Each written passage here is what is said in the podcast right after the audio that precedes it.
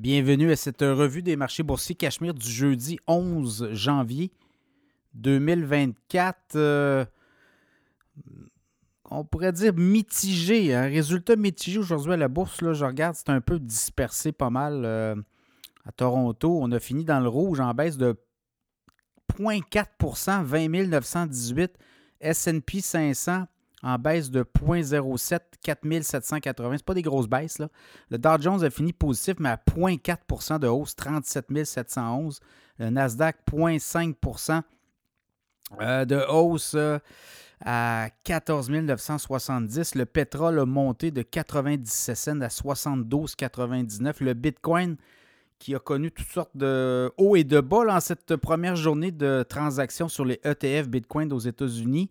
Donc 46 520, une hausse de 170 mais on a atteint quand même près des 49 000 US à quelque part dans la journée et l'once d'or en baisse. En fait, en hausse de 14 et 20, 20 000, euh, 20 000, 2033 euh, l'once d'or, voilà quand même, euh, je regarde vite, vite, vite. Ouais, c'est les crypto-monnaies, oui.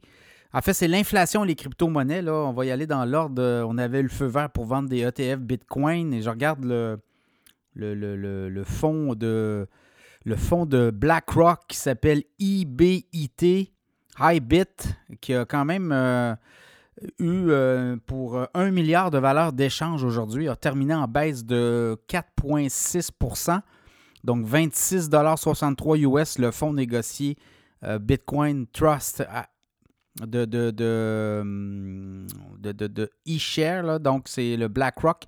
Donc euh, vraiment euh, une journée historique pour les crypto-monnaies.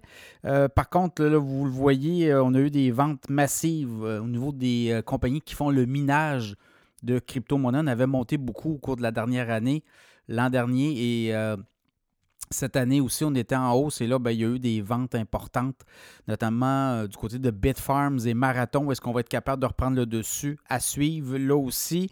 Euh, sinon, les autres nouvelles du jour, ben, l'inflation aux États-Unis monte de 0,3% On était à 3,1 en, en novembre et là, on est à 3,4% en décembre. Est-ce que cette inflation-là peut persister. On craint ça aussi. Donc, ça a donné un coup d'un marché à un moment donné là, dans la journée.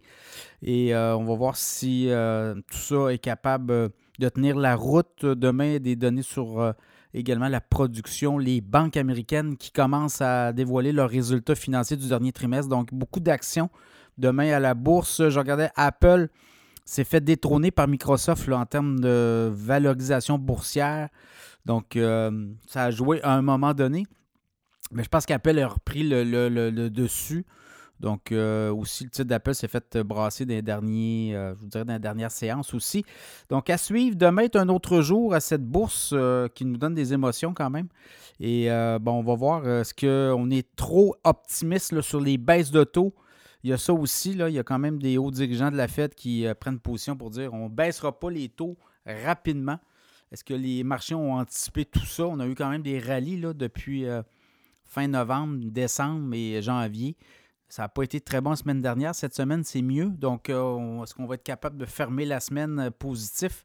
Ça sera à surveiller.